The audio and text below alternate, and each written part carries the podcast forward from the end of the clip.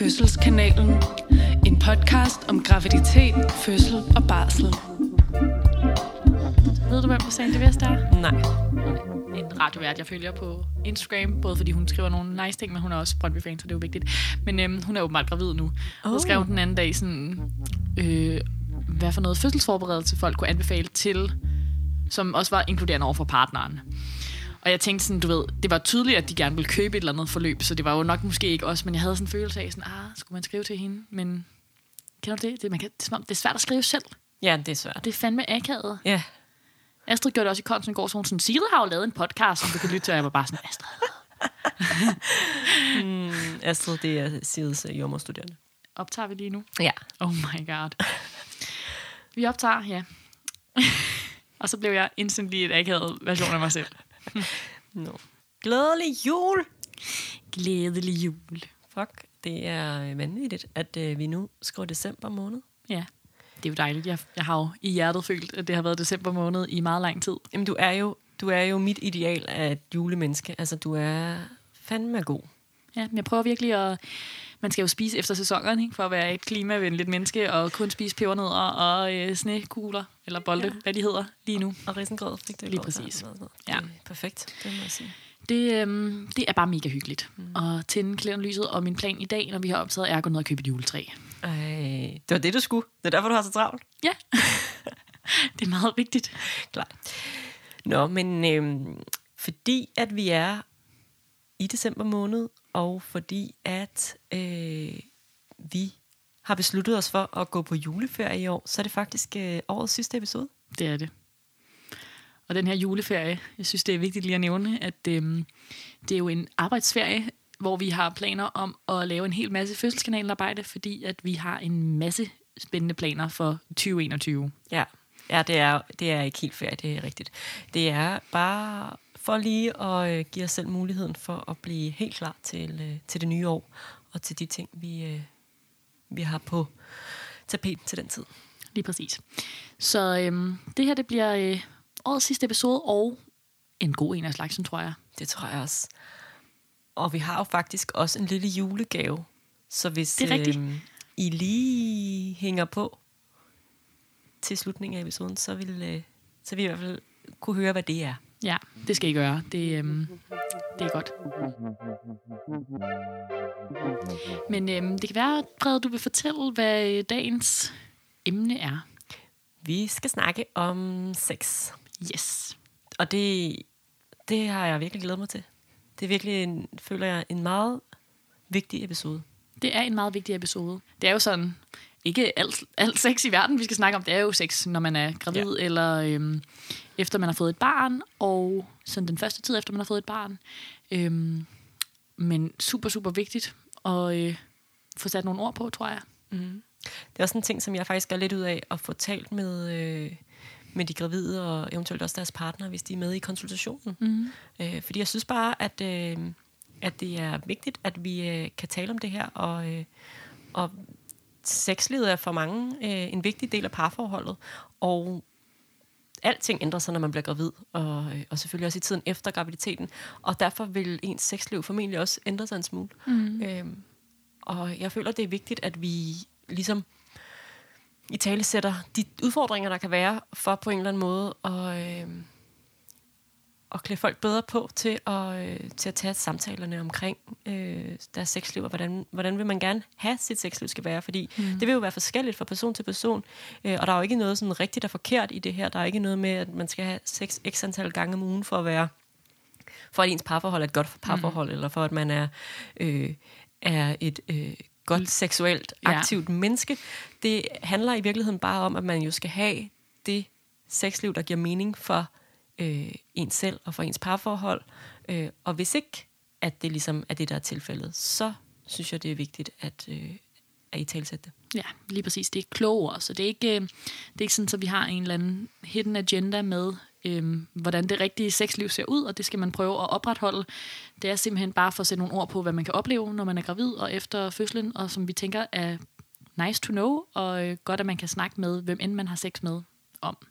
Jeg tænker også, at noget af det, som den her podcast kan, det er, at man kan sætte sig ned og høre lidt om det først, hvis man er en af dem, som synes, det måske er svært at spørge ens øh, jordmor eller læge om, eller hvis man, øh, det kan også være, at man har svært ved at snakke med ens sexpartner om det, mm-hmm. så øh, kunne den her episode måske være en rar måde at få, øh, få nogle tanker i gang, og måske også få åbnet op for, at man faktisk godt kan snakke om det, og det, øh, de kan give rigtig meget godt. Det er i hvert fald håbet. Ja. ja. Skal vi ikke uh, tage en, uh, en lille kort tekstbog til lige at sætte tonen an? Let's do it. Tekstbogen. Sexlivet vil ofte ændre sig under en graviditet og i barselsperiode. Forandringerne er naturlige i og med resten af ens liv også ændrer sig. Der sker fysiske, fysiologiske og hormonelle forandringer i den gravides krop, der kan medvirke til ændringer i sexlysten og måden, man kan have sex på. Er man partner til en, der er gravid, kan lysten til sex ligeledes ændre sig. Nogle vil opleve øget tiltrækning og lyst til den gravide, mens andre oplever, at ideen om fosteret i maven er grænseoverskridende. Det er en god idé at være opmærksom på forandringerne i sexlivet, og er man i et parforhold, er det vigtigt løbende at talsætte ens lyst og behov eller mangel på samme. Ja. Så sex er vigtigt, sex er sundt. Sex kan Hvem er det, du citerer her? Jeg ved det ikke. Søren Brostrøm lavede jo en lille udtalelse om det her det til et fedt. officielt pressemøde. Ja, præcis. Det var faktisk rigtig fedt. Og det synes jeg, vi skal jo alle sammen huske, vores øhm, nye ledere i livet Ja, har sagt det. Så øhm, sex er vigtigt, og sex er sundt. det er rigtigt. Men øh, jeg tænker, at vi måske skal kaste os ud i noget sådan lidt mere specifikt for graviditet. Nu har vi bare lige givet en lille introduktion til, at øh, der er mange ting, der ændrer sig. Mm-hmm. Men øh, lige når man er gravid, der er jo virkelig mange ting, man kan tage fat i, som kan påvirke ens sexliv. Øhm, som vi får sagt i tekstbogen, så er der jo selvfølgelig hele det af ens liv, sådan af praktiske årsager, vil begynde at blive anderledes. Men, men den, der er gravid, vil opleve, at der sker en masse forandringer med kroppen. Ja. Og hvis man sådan tænker på bare at være i puberteten, hvordan man sådan over mange år skulle vente sig til, at ens krop ændrede sig, når man så tager en graviditet, som er ni måneder, mm. hvor der sker så store forandringer så hurtigt, så giver det mening, at man godt kan få sådan lidt et fremmed forhold til ens egen krop. Ja, og hvis vi sådan tager det sådan lidt fra, fra starten af graviditeten, så især de første, i første trimester, så vil mange gravide opleve øh, træthed. Altså mm. sådan ret ekstrem træthed faktisk. Og, øh, og der vil selvfølgelig også være en del, der, der får noget kvalme, og måske endda også kaster op.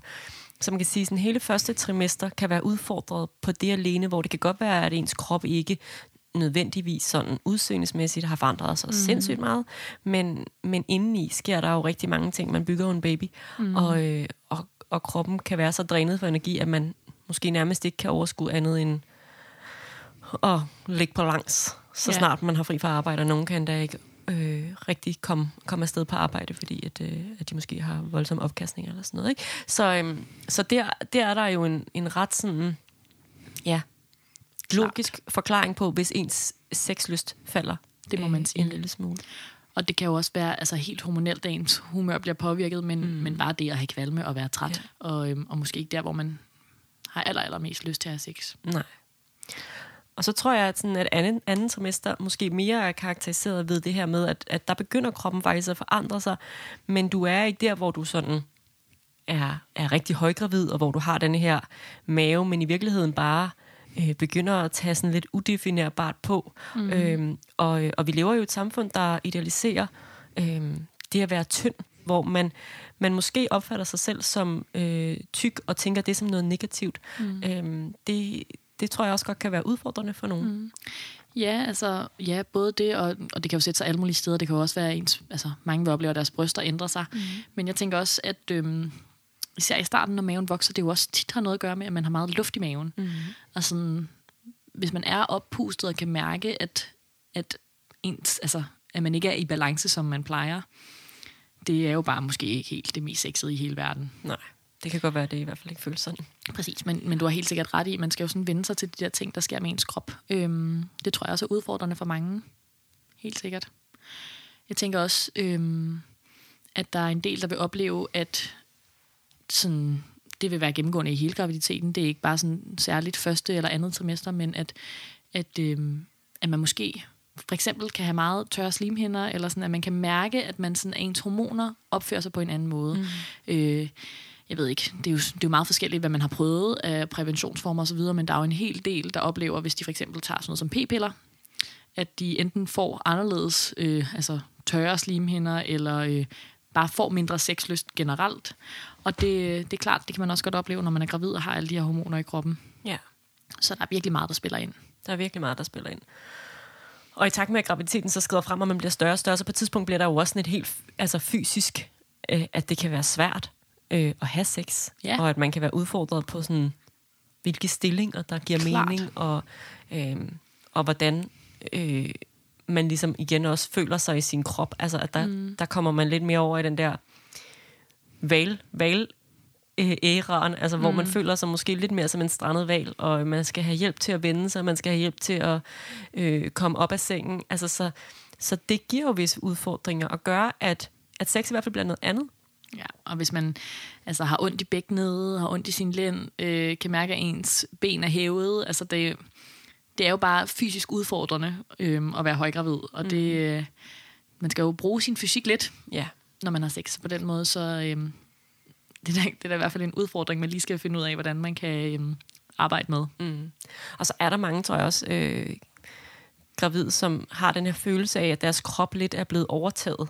Mm. Altså, at de ikke føler sig, du sagde det også lidt, men at de ikke rigtig kan kende deres egen krop, mm. og at, at øh, den er lidt til låns for nogle andre. Øhm, så, så det her med også at kunne mærke fosterbevægelser, og sådan hele tiden være bevidst om, at at man aldrig rigtig er alene i sin krop. Øh, det er jo på mange måder rigtig, rigtig sådan smukt og fint, men det kan også for nogen godt være en lille smule sådan opslidende og, mm. øh, og virke bare ja, sådan lidt følelsen af, nu vil jeg faktisk gerne bare lige have min egen krop i fred. Mm. Så hvis der så, man så også skal have sex, og ligesom på den måde skal, skal øhm, dele ud af sin krop, så, øh, så tror jeg godt, der kan være sådan en, en udfordring i det i sig selv. Helt klart. Altså, det tænker jeg virkelig også, du har ret i, at den der lille alien, man har inde i sig, som, øh, som hele tiden, eller ikke hele tiden, men i hvert fald ofte gør opmærksom på sig selv, det, øh, det kan også godt være space i sig selv. Men det er jo ikke alle, der er gravide, der oplever det her med, med nedsat sexlyst, fordi for nogle er det faktisk også det modsatte. Øhm, og det er jo, altså meget handler det jo om, om hormonerne, og igen, som ligesom spiller ind, og, øh, og for nogle betyder det bare, at man får, får mere lyst til mm-hmm. sex, øh, og har et større behov måske også for ligesom at kunne vende tilbage til noget af det, man kender fra før. Mm. Altså, at man, man har ligesom haft et sexliv, inden man blev gravid, som har været på en be- bestemt måde, og nu er der så mange ting, der ændrer sig, at man også sådan får lidt et behov for at holde fast i noget, mm. og at, øh, at man også har behov for på en eller anden måde at holde fast i sit parforhold, og, mm. Øh, og dyrke det lidt. Helt sikkert. Øhm, jeg tænker også, at det kan være altså, ufattelig romantisk, bare det, at man har besluttet sig for at være forældre med et andet menneske, øhm, hvis man er i et parforhold. Altså, at det kan jo godt i sig selv give lyst til at have sex med den her person. Helt 100. Så øh, det, det vil jeg også sige, at det er jo ikke, det er jo ikke fordi, det er det samme for alle. Øhm, man kan sige, selv hvis man oplever det, så vil der jo nok være nogle udfordringer, øh, i og med, at ens krop ændrer sig. ikke. Men, øh, men det tror jeg, du har ret i, at der er nogen, der virkelig vil opleve, at det går, øh, det går i den retning. Og det er jo også forskelligt for, for par til par, øh, hvordan man ligesom griber tingene an. Og der jeg tror der vil være nogen, som er rigtig gode til bare at grine af det, der er lidt svært eller anderledes. Klart. Øh, og så, så derudover bare nyde sex, som de ellers har gjort. Lige præcis. Det håber vi da, mm. i hvert fald. Og det er jo også, det vil vi nok komme til at sige mange gange i løbet af den her episode, men noget af det vigtigste er jo virkelig, hvis man, kan tale om tingene, ikke? Øhm, at det gør bare en kæmpe stor forskel, at man lige sådan får i talsat nogle af de her ting, øhm, for, Det- for begge skyld. Ja, lige præcis. At, øh, at kommunikation er virkelig, mm. altså virkelig øh, det, det allerbedste, man ligesom kan tage med sig øh, ind i en graviditet, især når det kommer til sex. Og det vil jo bare også være forskelligt, hvordan har man været vant til at snakke om sex inden. Der vil sikkert være par, som har været virkelig, virkelig gode til både at sætte ord på sådan, hvad der fungerer og hvad der ikke fungerer i sexlivet, og derfor vil det måske være en lettere opgave at, øh, at overføre det på, øh, på en graviditet, mm. hvor andre vil det være sådan en lille smule fremmed, øh, og man har måske bare været vant til, at en sexliv har været, som det nu engang har været, og det har man nyt, og, øh, og så lige pludselig skulle til at, til at talesætte ting. Ja, og det er jo i livet generelt en, en meget god ting at kunne, især når man får et barn, man også skal øhm, opdrage sammen og, øh, og skabe en, en barndom for. Så er det rigtig godt at kunne, kunne snakke om de ting, selvom det er svært. Det er jo ikke det samme som, at det er super nemt, men øh, mm. det er da en god øvelse i hvert fald. Bestemt.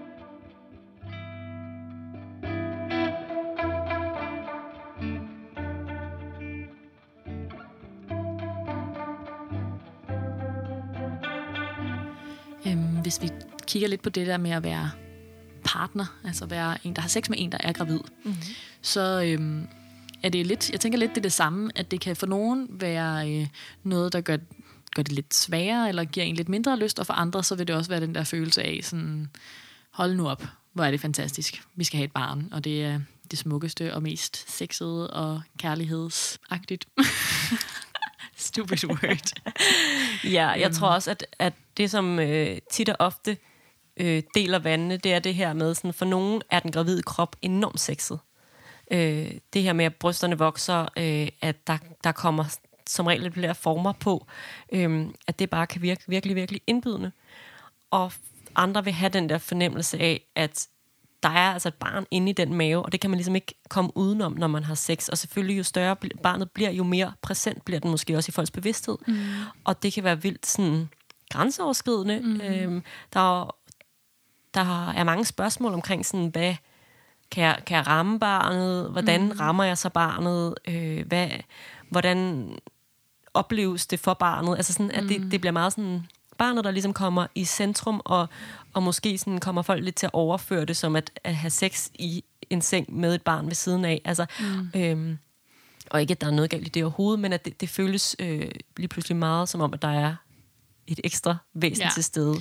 Der må man jo sige, at det er et væsen, der ligger totalt godt pakket ind i en livmor og fostervand og det hele, og man kan ikke, altså, man kan ikke skade barnet, eller ramme barnet, eller gøre noget på den måde. Øhm, det er klart, at der vil være nogen tilfælde derude, hvor man af en eller anden grund har fået at vide øh, af en læge undervejs i graviditeten, at det ikke er en god idé at have sex. Øhm, og når man allerede her, der kan man jo sådan diskutere, hvad, hvad er pointen med det, men der vil jeg tænke, at det langt hen ad vejen er penetrationssex, så der kan man jo også overveje, om der er nogle andre ting, der kunne være nice. Men der er nogen, der vil få det at vide, fordi at Øhm, hvis man for eksempel har haft gentagende blødningsepisoder, eller en moderkage, som ligger nede, øhm, sådan helt nede tæt på, på åbningen til vagina. Og der, øhm, der, det skal man slet ikke sådan bekymre sig om, hvis ikke det er noget, man har fået at vide. Hvis man ikke har fået det at vide, så er man landet i den kæmpe store bunke af mennesker, der må have sex, ligesom de har lyst til, Fuldstændig. når de er gravide. Og her er det vigtigt, når du nævner det her med blødning, at man kan faktisk godt bløde efter sex, og det er der ikke noget farligt i. Det er fordi, at slimhinderne bliver en lille smule mere sensitive. Det er ligesom, man også kan opleve at have sådan lidt tandkødsblødninger i forbindelse mm. med, at man børster tænder. Så er det lidt det samme. Altså, der er bare sarte slimhinder i vagina, når man er gravid. Og, øh, og det kan godt føre til en lille smule pletblødning. Og det er altså helt okay. Det er det, der vi kalder for kontaktblødning øh, i graviditeten. Og selvfølgelig skal det ikke gå hen og blive til sådan styrtblødninger eller menstruationsagtige blødninger, så skal man selvfølgelig henvende sig. Men har man en lille smule øh, blod, blod på papiret, når man tørrer sig efter sex, eller øh, en lille en lille smule blødning i bindet eller i trusserne, så er det altså overhovedet ikke øh, noget, man skal bekymre sig om. Det er nemlig også rigtig godt at vide, og det hænger jo lidt sammen med de her ja, øhm, slimhinder, som både bliver mere sarte, fordi at man danner en masse små bitte blodkar, men også fordi, at man tit kan have lidt tørre slimhinder, når man er gravid, og der kan det også være en idé, hvis det er noget, man oplever øh, og har problemer med, øh, så kan man også bruge glidecreme, hvis det hjælper. Ja, det kan og det, gange også være en. det er vigtigt også at sige i den forbindelse, at det, at man har øh, tørre slimhinder, er ikke ens betydende med, at man så ikke har lyst. Mm. Altså, så man kan ikke på samme måde øh, sige, at det, øh, det ens en hænger sammen, fordi det simpelthen også bare er noget hormonelt, som gør, mm. at, øh, at det ændrer lidt karakter. Øh, bare sådan lige FYI. Vigtig, vigtig pointe. Mm. Jeg synes også, at nu når vi lige taler om det, at vi skal slå til for det, du siger med, at sex er jo mange ting, og sex er jo ikke bare penetrationssex. Øhm, så, så også sådan lidt en opfordring til sådan lige at tænke over, sådan, hvad, hvad er det egentlig, vores sexliv skal kunne og øh, måske kan på nuværende tidspunkt, så kan det godt være, at der vil være nogle ting, som giver mindre mening øh, at gøre, og, og så vil man ty til nogle andre ting. Øhm, men, men sex er jo meget, og intimitet er jo endnu mere. Mm. Øh, og det er jo i virkeligheden en virkelig vigtig ting at have i mente, så man, øh, så man kan, kan udforske, hvad, mm. hvad kan man så, hvis ikke at, at det lige giver mening at have mm. penetrationssex. Præcis, og, og jeg tænker, både som du siger der, at man kan have sex på mange måder, men også at intimitet også kan være mange ting, at man kan også bare hvis man oplever for eksempel, at man slet ikke har lyst til at have sex, når man er gravid, så skal man selvfølgelig ikke have det. Og så kan man jo der er jo så noget i, hvis man er i et parforhold, og snakke om, hvad kan vi gøre, for at vi begge to har det godt, og øhm, hvordan kan vi øhm, på en eller anden måde dyrke vores relation på en dejlig måde. Men der kan det jo være, altså bare kys og kram, og en anden måde at være sammen på, kan jo også gøre noget, mm. som, øhm, som er nok i sig selv. Ja. Det er jo meget, meget forskelligt fra person til person. Lige præcis. Jeg tænker, sådan, det som kan være udfordrende, øhm, i det her, som vi snakker om med, hvor meget man har lyst, og at det både for den, der er gravid, og for den, der er partner til en gravid, kan være... Øh, altså en graviditet kan gøre, at man får mere lyst til det til sex, og det kan også gøre, at man får mindre lyst til det. Det er jo sådan en udfordring i, om man lander det samme sted. Ja. Øh, og det, det er jo slet ikke sikkert, at man gør det. Øhm, og der, der skal det igen være noget med, at man kan, kan snakke om det, så det ikke virker som en afvisning, men sådan handler lidt om, om alle de forandringer, fysiske forandringer, der sker, eller de forandringer, der sker i livet, men det er ikke det samme, som at man ikke har lyst til at være sammen med det menneske, man er sammen med. Mm. Og det tror jeg er en virkelig, virkelig vigtig øh, pointe, fordi det er det her med, at hvis man står på den ene side øh, og har vildt meget lyst til sex, og, øh, og ens partner har det modsatte, mm, så, så vil det øh, potentielt kunne føles som en afvisning, og man kan mm. blive usikker eller utryg i sådan, øh, hvad, hvad vil det her have konsekvenser for fremtiden? Betyder det, at vores sexliv er ændret for altid? Øh, eller øh, ændrer vores forhold sig? Øh, kommer det ikke til at blive det samme. Og det kan godt være, at det ikke kommer til at blive det samme, men det skal jo stadig være et godt forhold og et godt sexliv. Mm. Og, øh, og igen er det her, at kommunikation bliver så vigtigt, at man ligesom får talt om det og får sat ord på, sådan, når, når det her sker, så føler jeg det sådan her. Mm. Sådan så man også kan sige, hvad er det, der gør, at jeg synes, øh, at sex er svært lige nu, eller at jeg måske ikke har så meget lyst, mm. eller hvordan man nu, nu vælger at, mm. øh, at, at mødes i det. Mm. Jeg synes, det er meget smukt, det du siger med, at det kan godt være, at det ikke lander det samme sted. Altså sådan, jeg tror, at der er meget få mennesker, der kan holde fast i præcis det samme, som de har haft før, og det er heller ikke nødvendigvis, eller jeg tænker i hvert fald, det slet ikke er det rigtige at gøre for enhver pris. Altså, man skal på en eller anden måde lande i det nye liv, øhm, når man er blevet gravid, eller når man har fået et barn. Og det er jo et sted, hvor at det kommer jo aldrig til at blive lige det her med, at der er en, der er gravid, og en, der ikke er. Altså, og øh, bare sådan noget som, at den, det er den gravid, der både får alle generne, men det er også den gravid, der mærker barnet bevæge sig og har mulighed for øh, ret tidligt at øh, begynde at knytte sig øh, til barnet ind i maven, hvor man som, som partner på sidelinjen i højere grad øh, ser lidt på, og, øh, og ens krop er den krop, den altid har været, og det er jo måske på mange måder et privilegie, men man får heller ikke muligheden for ligesom at mærke det her med, hvordan hvordan er det, når man har øh, et foster, der bevæger sig mm. ind i mm. maven. Og tit vil det jo også være sådan, så den gravide mærker bevægelserne langt før, øh, mm. at det er muligt at mærke dem gennem ma- maveskinnet. Så der er sådan nogle steder, hvor man kommer til at stå lidt i hver sin lejr, og det er svært at sætte sig ind i den anden sted, og er særligt svært, hvis ikke man øh, får talt om det. Fordi at det, man har ingen jordisk chance for ligesom at kunne, kunne sætte sig i den anden persons øh, sted og forestille sig, hvordan det må være. Og, øh, og ja, det kan være vanvittigt hårdt at være den gravide, men det kan sgu også være hårdt at stå på sidelinjen og, og føle sig udenfor. Helt klart, og der er det jo der, hvor at mange par måske vil bruge sex som en af de ting, der ligesom gør, at de så føler, at vi er et team. Altså vi er... Øh, har en anderledes relation, end vi har med andre mennesker. Og der, der kan det jo godt blive en udfordring, hvis det så er noget af det, som man... Øh, altså, at man skal finde nogle andre måder også at knytte knytte det må, den måde at være et team på. Ikke? Mm-hmm. Så det tænker jeg er, virkelig, virkelig vigtigt. Øhm, men helt, altså, det er jo endnu en gang det der med at, at få snakket om det. Altså hvis man på en eller anden måde kan forklare, hvor man er i det her, og hvordan man har det, så, øhm, så kan det nok hjælpe en hel del. Ja, så bliver det bare en lettere at nå mm-hmm. hinanden i sidste ende. Helt sikkert. Og så er det jo sådan et specielt tidspunkt, fordi man på den ene side oplever kæmpe store forandringer, og oplever, at der er nogle ting, der vil være udfordrende, og måske også nogle ting, der ændrer sig til noget meget, meget bedre. Men men det er, det er også det tidspunkt, hvor man jo virkelig er blevet sådan hatched for life. Mm. Altså sådan, vi ved jo ikke nødvendigvis, om øh, man er sammen for evigt, bare fordi man øh, får et barn sammen. Men man har jo i hvert fald en form for tilknytning til hinanden. Så, så det kan være svært, hvis der er et eller andet i parforholdet, der ændrer sig meget drastisk lige pludseligt, og man samtidig ved sådan, okay, vi er også i gang med at skabe et liv sammen. Ikke? Øhm, men det giver bare rigtig god mening, at de to ting vil på en eller anden måde øh, eksisterer samtidig under en graviditet. Og for mange vil en graviditet også være et tidspunkt, hvor man netop tager sådan nogle ting op til revision omkring sin egen barndom. Øh, der, kommer, der kommer ligesom ting op i en, som man måske i, i lang tid ikke rigtig har beskæftiget sig med. Og lige pludselig skal man til at forholde sig til, hvordan vil vi være forældre sammen? Hvordan vil jeg være altså, bare forældre som person? Øh, hvad er vigtigt at give videre? Hvad, hvad vil jeg gerne ændre i forhold til min egen barndom?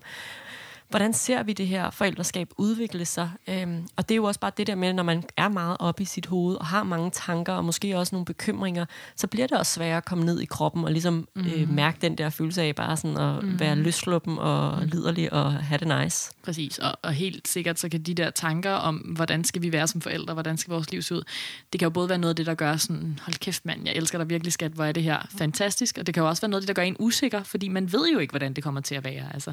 Men det er jo meget af det, langt hen ad vejen, er jo tanker og bekymringer, som man ikke rigtig kan gøre noget ved, før man, man står der, ikke? Så, ja, øhm, og bare også helt vildt mange følelser. Mm. Altså sådan, jo også som bare sådan, også kan være alle de der positive følelser, men som også i, i, i sådan en stor grad, hvis man har rigtig, rigtig mange øh, dejlige følelser, så kan det jo også blive overvældende. Ja. Også hvis man virkelig bliver overmandet af, hvor meget man elsker det her mennesker, der bærer ens barn. Altså sådan, det kan jo også være en lille smule sådan, wow, ja. øh, hvordan skal jeg ligesom forholde mig til det? Ja. Og hvad, hvad, hvad gør jeg? Og, og risikoen for lige pludselig at miste, altså bliver jo også større. Ikke? Også, man mm. kan være bange for at miste ens ufødte barn, man kan være bange for at miste øh, den, den partner, man har i livet, at noget skal ændre sig, som du siger. Mm. Ikke? Så en stor rigtig blanding af det ting og sager, som sådan kommer i spil. Ja. Og jo helt klart, at at det er jo en dejlig tid også. Altså, det er mm. jo også en, på mange måder en, en lykkelig tid, men intet er jo kun positivt eller kun negativt. Det er jo altid en stor pærevælling af alle mulige mm. følelser og tanker og bekymringer. Og, mm. ja. og det er jo helt normalt, altså. Mm. Det er fuldstændig normalt. Ja. Og det kan jo både være, jeg tænker virkelig, det kan være noget af det, som, som man kan lære i løbet af sådan en graviditet, det er at snakke om alle de følelser, der rammer en, og snakke om alle de ting, som man oplever anderledes. Men man kan jo også modsat opleve, at det bliver meget ensomt, hvis man ikke øhm, altså hvis det er svært at sætte ord på de der ting, at gå rundt med alle de her nye tanker i ens hoved. Ikke? Mm. Så øhm, det er noget med at prøve, prøve kræfter med, og yeah. sætte ord på nogle ting. Yeah. Øhm, så noget vi lige at sige sådan her, det her med, at blødning var helt normalt. Det er også helt normalt øh, efter sex at have nogle plukkevejer. Så bare man ikke øh, går rundt og bliver bekymret for, at man er på vej i fødsel af det. Mm. Øhm, de aftager som regel sådan efter 15 minutters tid. Øhm, ja. Så det, det skal man bare også lige vide, at... Øhm, completely normal. Så jeg yeah. tænker bare, at vores opfordring er rigtig meget, at man løbende snakker om tingene, løbende i talesætter, hvad det er, der sker i en, hvad, hvor man er henne, både i forhold til ens parforhold, men også i forhold til ens øh, sexlyst, og mm. hvordan man ligesom tænker, man skal nå hinanden bedst i det. Mm. Klart.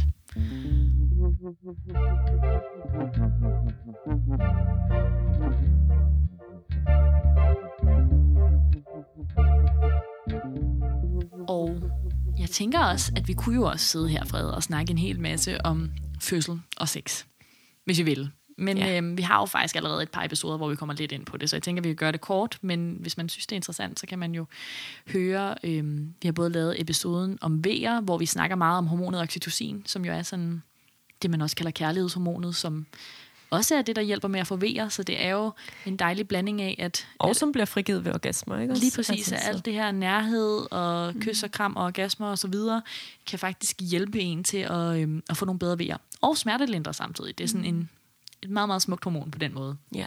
Øhm, og så har vi også lavet en episode, som hedder Orgasmic Birth, som jo er... Øhm, et koncept, der handler meget om at udnytte det mm. til ens fordel under ja. fødslen. Ja, det er øh, et koncept, som ligesom er udviklet, eller i hvert fald en teori, der ligesom er udviklet af Deborah Pascali, som er en, øh, en amerikansk doula, øh, og som har lavet en video, der hedder øh, Orgasmic Birth, og som snakker om øh, lige præcis det at øh, bruge oxytocin til at hjælpe fødslen godt igennem, mm. og hvordan man kan fremme det i løbet af fødslen, og, mm. og øh, ordet lyder sådan meget af orgasme under fødsel, og det er det faktisk ikke, men det handler bare om det her med, man kan, der er også nogen, der kalder det aesthetic birth, som handler om, ligesom, hvordan kan man få, få indført lidt pleasure i øh, fødslen. Ja. ja. Så den kan man lytte til, hvis man er interesseret i det, og så vil vi ellers ikke sådan sige så meget mere om det lige i den her episode, tænker Nej, det tænker jeg er en god idé. Hvis vi så springer, vi, vi spoler bare hurtigt hen over fødslen, det er meget atypisk for os, og så springer vi til øhm, barselstiden, øh, altså sådan tiden umiddelbart efter man har født sit barn.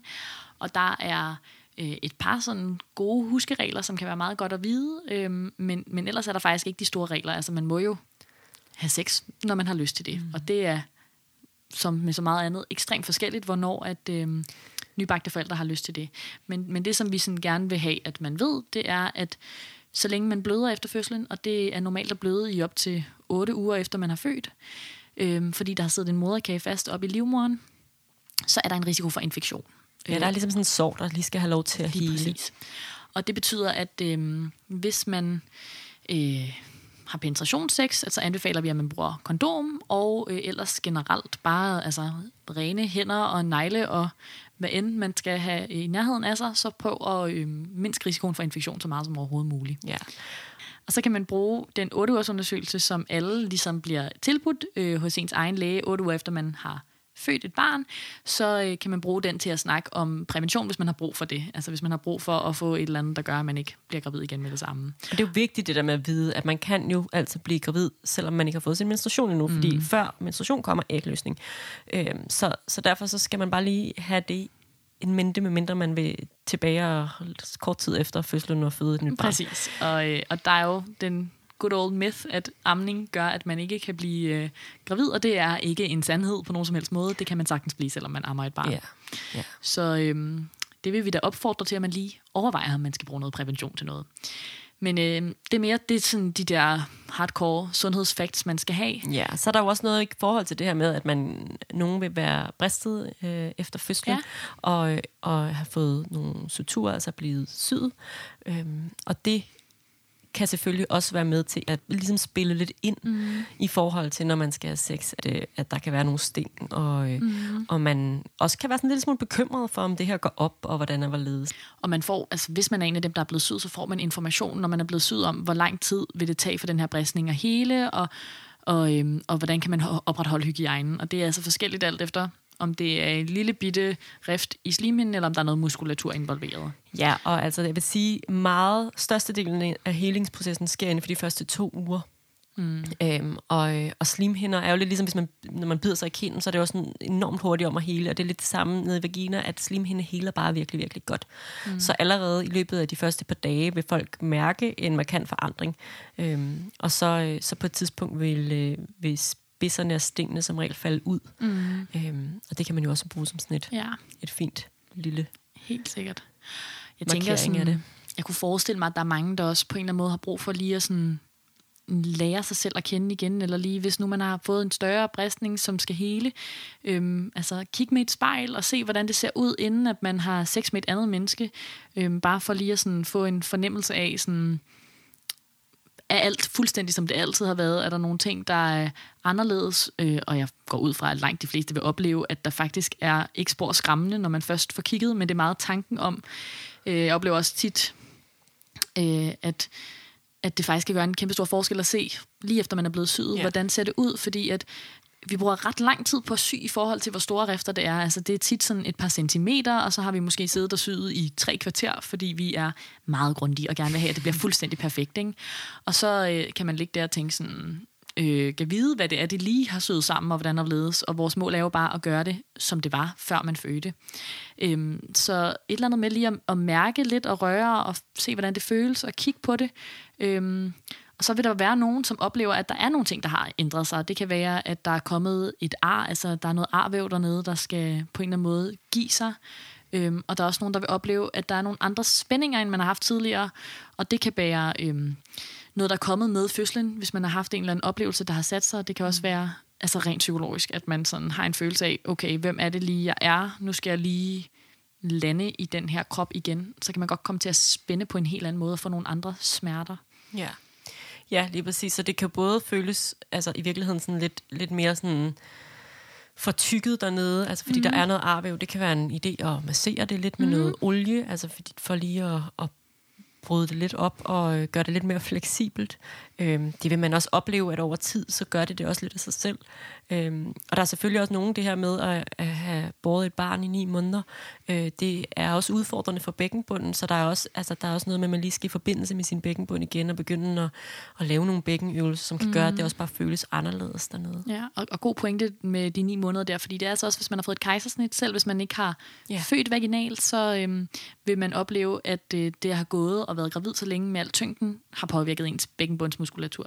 Så det er en rigtig god idé at lave knibeøvelser og ligesom få trænet ens bækkenbund op igen. Ja. Ja. Så vil det jo også igen lidt øh, af de samme træk, som der har været i graviditeten. Jeg tror mange, øh, som skal være forældre, og især øh, tit, hvis man er den øh, forælder, som ikke har båret barnet, tænker, yes, nu kommer barnet ud, så kan mm. jeg ligesom komme mere på banen. Og det kan man helt sikkert også. Men der er jo også tit og ofte det, at, øh, at hvis man øh, ammer sit barn, så kommer man til at bruge rigtig, rigtig meget tid på det. Så den, der ligesom har båret barnet, øh, vil som regel også være den, der ammer barnet, og det kan jo så betyde, at den her barn stadig kommer til at tilbringe rigtig, rigtig meget tid hos den person. Øh, hvilket både kan føles sådan lidt igen som at være udenfor, når man står på sidelinjen som partner, men også som øh, kan føles en lille smule nedslidende for den, der lige har båret øh, og født det her barn. At man tænker, nu får jeg min krop igen, og så, øh, så gør man det på nogen måde, men så til gengæld har man mm. øh, et barn, som ligger og, og sutter ved brystet mm. i, øh, i rigtig mange timer dagligt. Ja. ja, og det er jo igen det her hormon, som vi jo altid snakker om, oxytocin, som man får, hvis man øh, bliver ædet på armen eller får et kram. Det får man jo, det er klart, det får man også, når man har et barn liggende øh, hud mod hud hos, hos sig på ens bryst. Og det, øh, det vil rigtig mange opleve, at det på en eller anden måde gør, at man bliver sådan lidt mættet. Øh, så ligesom at man kan opleve modsat, hvis man ikke får noget fysisk kontakt med andre mennesker, at man kan have sådan nærmest hudsult, at man har brug for, at der er nogen, der krammer en og ærer en og nusser ens hår og sådan nogle ting. Så, det bliver 100% relativt. ja, præcis. Mm, alle de dejlige ting. Så kan man også godt opleve sådan, nu ja. har jeg haft et barn liggende hele dagen hos mig. Nu har jeg faktisk brug for sådan lige at have afstand mm. lidt. Og det er jo ikke det samme, som man ikke kan lide ens partner, men, men man har simpelthen bare brug for os at være sit eget menneske. Øhm, det er sådan noget, der kan være rart at vide, og det kan man jo også sagtens opleve, selvom man ikke er den, der selv ammer, så kan man jo godt opleve, at man har et barn liggende rigtig meget ja. hos sig, også hud mod hud, og at man også synes, det er rart at lige kunne lægge barnet fra sig, og så lige være sådan, uh, et, et enkelstående menneske. Ja. ja, og jeg tænker faktisk, at det er rigtig rart at vide, at det er det, der også lidt er på spil, fordi man kan jo også, altså en ting er, at man kan føle sig afvist, øh, i sit parforhold, hvis, øh, hvis man har den der fornemmelse af, at ens partner måske er lidt, lidt mm. mættet. Øhm, men, men det er jo også lidt svært at opleve i sig selv, at man måske faktisk ikke rigtig har lyst til at være så tæt på sin partner. Jeg tænker, det er en virkelig god pointe, og jeg tænker bare, at det kan være rigtig, rigtig rart at vide, både hvis man, øh, hvis man i sig selv ligesom øh, føler sig overloadet, fordi det kan jo godt være svært at føle, at man ligesom sådan ikke rigtig har lyst til at være tæt eller intim med sin partner. Øh, og selvfølgelig også en anden vej rundt, hvis man kan mærke på sin partner, at, øh, at de ikke lige øh, har, har lyst til at kysse så meget eller øh, kramme så meget. Det er jo er hårdt at blive afvist, altså, mm. og det er det for alle. Øh, så, så jeg tror bare, at det er en god, god ting at have i baghovedet, hvis man, hvis man mm. føler, det her ligesom er noget, der, der påvirker en. Ja, og også det med at, at føle noget som en afvisning. Det kan også være, at det bare handler om at lande i i noget, der ser lidt anderledes ud for en periode. At det ikke er en afvisning på dig som person, men det er fordi, at der er et, et menneske mere hjemme hos os nu, som også tager noget fysisk nærhed og, øhm, og fylder noget af den plads.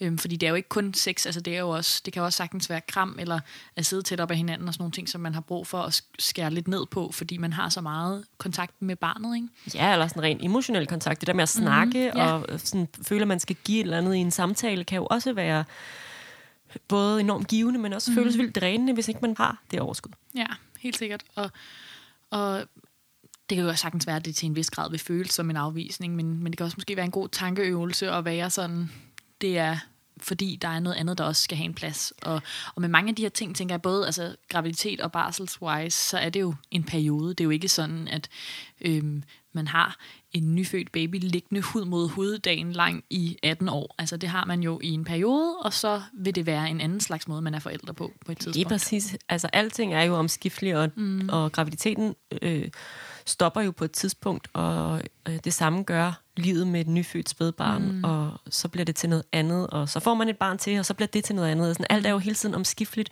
så der er jo ikke noget, der er sådan her for evigt. Men når man er i øjeblikket, så kan man jo godt få den der frygt mm. for ting, hvis det er sådan her for altid. Helt sikkert. Og det er det ikke. Mm. Øh, men det er selvfølgelig stadigvæk vigtigt, at man taler sammen, mm. som vi har snakket om i forhold til graviditeten, så er det lige så vigtigt i barselsperioden, at man får sat ord på de her ting, der lige pludselig fylder, eller mm. som man tænker sådan, åh, hvordan skal vi, hvordan skal vi ligesom som par øh, komme igennem den her periode, som kan være svær, både på grund af, altså der er jo virkelig også noget i forhold til søvnmangel der, mm. at øh, man bliver bare ikke en særlig god udgave af sig selv, når man ikke får sammenhængende søvn om natten. Og, øhm, og det er et vilkår ved at være nybagte forældre, at der vil være mindre søvn, øh, og at øh, og man vil have den her afbrudte søvn, fordi barnet måske skal, skal op og sutte i løbet af natten, mm. eller skal have en ren blæ, og, og hvordan man ligesom gør det øhm, i den Helt familie, sikkert. man er, vil jo, vil jo variere, og hvor meget søvn man så får, og hvad for en type barn man får, vil jo også variere. Mm. Ja, så det er ikke nødvendigvis, altså det handler jo ikke om hormon og oxytocin, det handler bare om sådan livet, everyday life med mm. en baby, ikke? Og, og der må man sige, at vi, altså man bliver, jo, man bliver jo irriteret, når man er træt. Altså det er jo der, hvor man også hurtigt kan komme til at, at sige et eller andet dumt til dem, man bor sammen med og så videre. Ikke? Så det er, jo, det er jo virkelig noget, man skal sådan prøve at cutte hinanden lidt sådan slack, og se om ikke, at, at man godt kan give plads til, at, øh, at der er nogle perioder, der er hårde, og så er der nogle perioder, hvor det hele er helt fantastisk og rigtig, rigtig dejligt. Ja. Øh, men at det kan være lidt af begge dele. Øhm, altså, og vi har jo også det har vi tit sådan brugt som tip på arbejdet, at fra klokken 10 om aftenen til klokken 6 om morgenen alt, hvad der bliver sagt i den periode. Det glemmer man, når vækkeuret ringer, og man står op, fordi øhm, det får man måske ikke nødvendigvis så meget godt ud af, at den Nej. irriterede kommentar, der blev sagt klokken 4 om natten, hvor man bare var det mest trætte version af sig selv. Det, øhm, det er ikke sikkert, at det er den, man skal holde fast i. Nej, det tror jeg, det tror jeg er helt rigtigt. Og der er jo også noget med, at altså, der er også nogle gange øh, det, nogen, der laver regler for sig selv om, at øh, at man ikke må forlade sit parforhold, før øh, det yngste barn er to år. Sådan. Der er sådan mm. nogle forskellige sådan, rette, rettesnore eller sådan, øh, aftaler, som jo bare i virkeligheden er en måde at sige, at, at det er sådan lidt en anderledes tilstand, mm. man er i, og det vil være udfordrende øh, på et eller andet plan for langt de fleste. Mm. Øh, og det er okay, men det er selvfølgelig igen øh, hårdt og, øh, og vigtigt, at man, øh, man på en eller anden måde finder en fælles vej igennem det. Klart.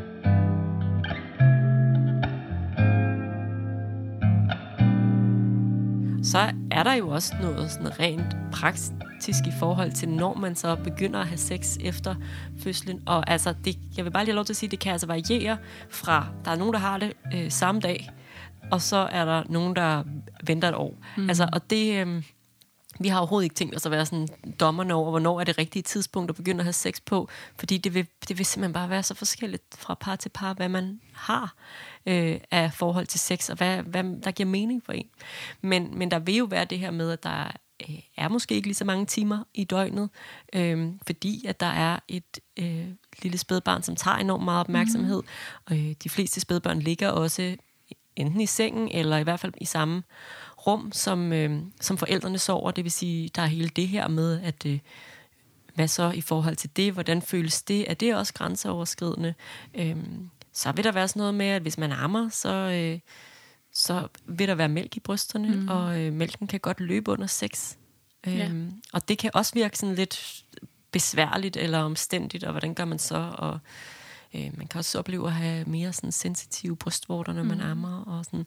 Så der er, er også nogle... Klart, det hele det praktiske, det praktiske element. Sådan nogle ting, ja, ja. som spiller ind, og som man selvfølgelig også skal finde ud af, hvordan, hvad fungerer for os, og, og igen også sådan acceptere. Det handler jo også meget om accept, at man kommer til et sted, hvor man ligesom accepterer, at tingene er lidt anderledes, og at, øh, at det, det vil aldrig blive det samme, som det var, mm. øh, da man lige havde lært hinanden at kende, eller da man havde været kærester i, i fire år, og det hele bare kørt på skinner, og man vidste lige præcis, hvordan man gjorde. Altså, det er en ny verden, mm. og det er nogle nye ligesom, måder at have sex på, nogle nye opdagelser, man vil gøre sig, mm. og det kan jo også noget. Altså, mm. det kan jo også vendes til noget positivt, at, øhm, at man lige bliver stillet over for en udfordring, der hedder, hvad gør vi nu? Hvordan gør vi det så? Altså, jeg tænker, hvis man har mod på det, at det sagtens skal være sådan en spændende ting at dykke ned i også. Hvordan, hvordan er tingene anderledes nu? Altså, øhm, for eksempel, altså, hvorfor er det, at mælken begynder at løbe, når jeg har sex? Det er fordi, at der er det hormon i min krop, der gør, at jeg har det godt, og det er det, der får mælken til at løbe. Så på en eller anden måde er det jo et tegn på, at der, der sker noget, som, som man måske godt kan lide i virkeligheden, og så hvis man kan lægge det fra sig, at det måske er et forstyrrende element, så kan det også blive set som et godt tegn. Og der vil også være faktisk mange, der oplever, at når man ammer, hvis man ammer, øhm, det at have et barn liggende ved brystet som diger, at, at det godt kan give en fornemmelse i ens krop, der minder om, når man øhm, har lyst til sex. Altså fordi man ligesom mange forbinder brysterne med noget seksuelt, men også bare i sig selv, de nervebaner, der løber, kan gøre, at man får lyst til at have sex, når man sidder og ammer sit barn. Og det er jo ikke fordi, at det er de to ting, der har noget med hinanden at gøre, men det er sådan en fysisk reaktion, og det kan jo også, altså for nogen, det kan jo freak en helt ud, men det kan jo også sagtens være en, øhm, en sådan spændende opdagelse af, at signalerne i min krop fungerer faktisk, mm. og det her er altså helt normalt. Mm. Øhm, at, at man kan også øhm, måske lære noget spændende om sin egen krop ved at dykke lidt ned i nogle af de her ting, man oplever, efter man har født, fordi det er jo faktisk er meningen, at tingene skal være på den her måde, og der er mange, der vil opleve fuldstændig normale ting, som er anderledes end det, man oplevede, før man fik et barn, men som måske er spændende på en anden måde. Mm. Ja. Der er måske også nogen, der vil opleve, at altså, sex føles helt anderledes, selvom at man gør nogle af de samme ting, som man gjorde, før man blev gravid, men at der er ting, der har ændret sig i ens krop, sådan helt hormonelt, men måske også sådan fysisk, og det, øhm, det er jo også lidt spændende. Og så vil jeg altså bare også lige sige, at øh, nu har hverken Sider eller jeg født, så vi kan jo ikke sådan, øh, trække så meget på vores egen erfaring. Men så kan vi trække på nogle af de mennesker, vi kender omkring os erfaring i forhold til sex. Og, øh, og det, jeg hører ude i byen, er, at for den, der har født i hvert fald, der kan sex i virkeligheden blive meget bedre mm. efter en fødsel. Altså, og øh, jeg kan ikke helt redegøre for sådan fysiologisk, hvad, hvad det er, der lige gør det, men, men det har jeg hørt flere gange, mm. at, øh, at ens sexliv ændrer sig til det bedre mm. efter fødslen. Øhm, ja. Så det synes jeg også bare, altså det kan jo også øh, være lidt en, et incitament for at, at komme i gang med at udforske altså, det nye sexliv. Klart, og så så har jeg jo sådan en fornemmelse af, at det overrasker ret mange, fordi der er jo sådan et, en myte om, at ens krop kun bliver mindre sexet eller mindre nice, når man har født et barn, og det er jo en kæmpe løgn, vi gerne vil slå, slå til hjørne. Men, men øhm, at det kan sagtens være altså, bedre, og det kan også være, at det bare er lige så godt, og, øhm, og, og lige så fedt, som det altid har været. Ikke? Jeg elsker, hvordan du siger, sådan, jeg hører ude i byen, og så er det sådan noget med, når man har født sit barn, og hvordan det føles osv. Det er jo, det er jo livet som jordmor. Det er det, man hører ude i byen. Det er det, man hører ude i byen. Man, man får indsigt i rigtig mange ting som jordmor. Det er et kæmpe privilegie. Præcis. And I love it. Jeg synes, vi skal runde af her med lige sådan, bare lige at opsummere kort, at det, som er gennemgående for en graviditet og øh, en barselsperiode i forhold til ens sexliv, det er, at ting vil ændre sig. Mm. Øhm, og det er der ikke noget galt i. Men at med alt, der ændrer sig, så kan det godt tage noget tid at ligesom finde sig til rette i de nye forandringer. Og fordi en graviditet og en barselsperiode ændrer sig så hurtigt, så kan det nærmest føles måske som om, at man lige når at finde sig til rette i noget, og så er det noget helt andet, mm. der er i spil. Øh, så, så bare en, en viden måske at have, og at det er okay. Mm. Og så er det bare virkelig, virkelig vigtigt, at man taler sammen omkring mm. de her ting. At man, at man får et godt sprog for mm. øhm, at, at sætte ord på, hvad er det, der sker i mig? Hvad er det, der sker i dig? Hvad er det, der sker i vores parforhold? Øhm, ja. Prøv at give noget plads til, at det må gerne være svært, men det kan også være spændende at prøve at finde ud af det her sammen, eller finde ud af med sig selv, hvad giver mening nu? Øhm, det kan være lidt, lidt en blanding af begge dele. Mm. Og det er vigtigt at prioritere hinanden. Øh, en ting er selvfølgelig under graviditet, men særligt når man er blevet forældre, så vil man øh, være måske meget forældre i starten, fordi det er en helt ny opgave, man skal lære at lande i. Men på et eller andet tidspunkt, så er det også vigtigt, at man finder ud af, okay, hvordan er vi så kærester nu? Mm. Eller hvordan er vores romantiske relation i det her? Øh, Udover at vi er forældre, så er vi så også partnere, og det, det skal vi også lære at navigere mm. i igen. Og det er vigtigt, øh, at det kommer til at fungere, for man bliver en bedre forældre, hvis man ligesom øh, også plejer sit parforhold, mm. øh, og hvis man er glad i det. Øhm, og i det tror jeg også bare, at det er vigtigt at, at vide, at øh, fraværet af, af sådan sexlysten ikke er ens betydende med, at man ikke har lyst til at være elsket, eller har lyst til den kærlighed, som ens partner har at give. Øhm, man skal bare ligesom i fællesskab finde ud af, hvordan, hvordan gør vi det her? Hvordan gør vi mm. vores parforhold nu? Ja, Helt sikkert. Jeg synes, det var smukt. Det må jeg sige, Fred. Og der er ikke nogen regler. Der er Nej. ikke noget med, at det skal se sådan ud, og man skal kunne gøre ditten, dutten, datten, og så og så meget. Mm. Det handler om at lande et sted, som man har det godt. Ja, og er man i et, øh, et forhold, hvor sex ikke er en så stor del inden graviditeten, så er det ikke fordi, vi, man så skal forvente, at så lige pludselig bliver det det, eller så skal det være det. Mm. Det handler jo igen, som vi lidt sagde i starten, bare om, at man skal være et sted, hvor at det ens øh, sexliv giver mening for en selv. Mm. Og selvfølgelig er man i et parforhold, skal det jo også gerne give mening på tværs. Øhm, og det er jo så den fælles opgave, man har, i hvert fald hvis man er et parforhold, at få det til at fungere. Klart.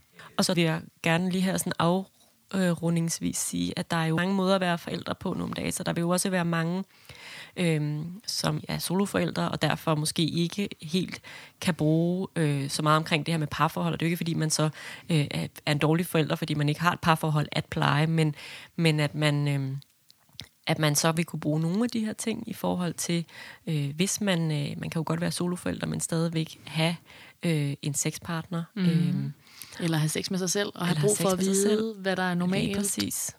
Øh, og der tænker jeg klart, at man kan bruge øh, nogle af de ting, vi siger. Mm. Øh, og så, øh, så vil der selvfølgelig være noget, der, der taler mere ind i, i det her med at være... Øh, være partner mm. og, øh, og have et parforhold, øh, mm. som man måske ikke vil kunne bruge til lige så meget. Klart.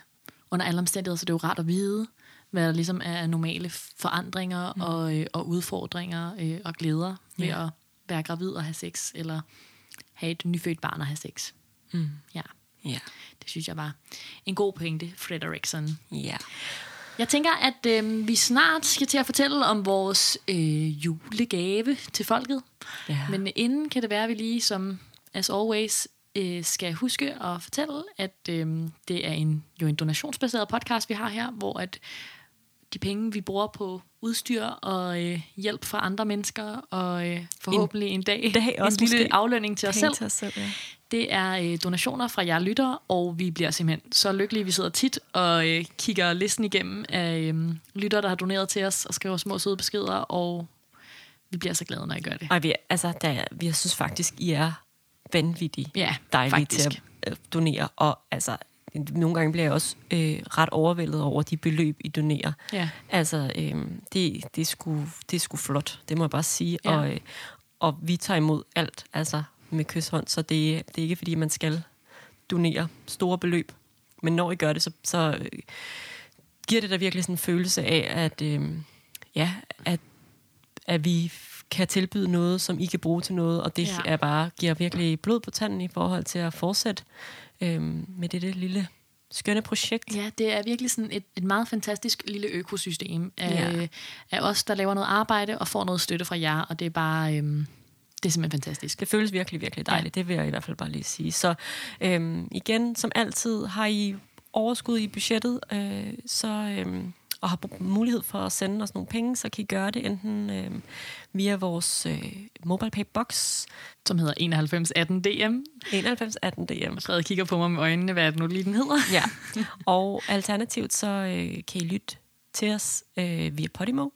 Det er rigtigt. Der får vi også en lille smule penge en gang imellem. Og, øh, og ellers så har vi selvfølgelig også øh, lavet en bruger inde på tier.dk, hvor man kan støtte øh, med et valgfrit beløb per episode. Mm. Så hvad der end giver mening for jer, og er man i en situation, hvor at man ikke har øh, økonomisk overskud i... Øh, i sit liv, for eksempel som mig lige nu, Frederik kan relatere. så lytter man alt det, man vil. Helt øh, og aldeles gratis. Og så kan man jo spread the word, anbefale Ja. til venner, øh, skrive en anbefaling på iTunes, gøre alt muligt andet dejligt, eller bare sidde og nyde det, øhm, og fortælle det til sine bedste venner. Ja. Det vil også være dejligt. og nu til vores lille julegave. Vi har øh, igen, det har vi gjort før, fået lov til at lave en giveaway med øh, undertøj fra Moons and Junes, vores øh, dejlige lille samarbejdspartner, øh, som er det her helt fantastiske øh, undertøj, som både er virkelig, virkelig dejligt at have på, men som også øh, bare har øh, en virkelig nice agenda med at frigøre kroppen, og, mm. øh, og både fra sådan det rent fysiske af BH'er, der strammer, og bøjler, der borer sig ind i, øh, i kødet, men også sådan øh, den her følelse af at være fri i sin krop, øh, være fri til mm. at øh, have den sex, man nu engang vil have med de mennesker, man nu har lyst til at have det med. Mm.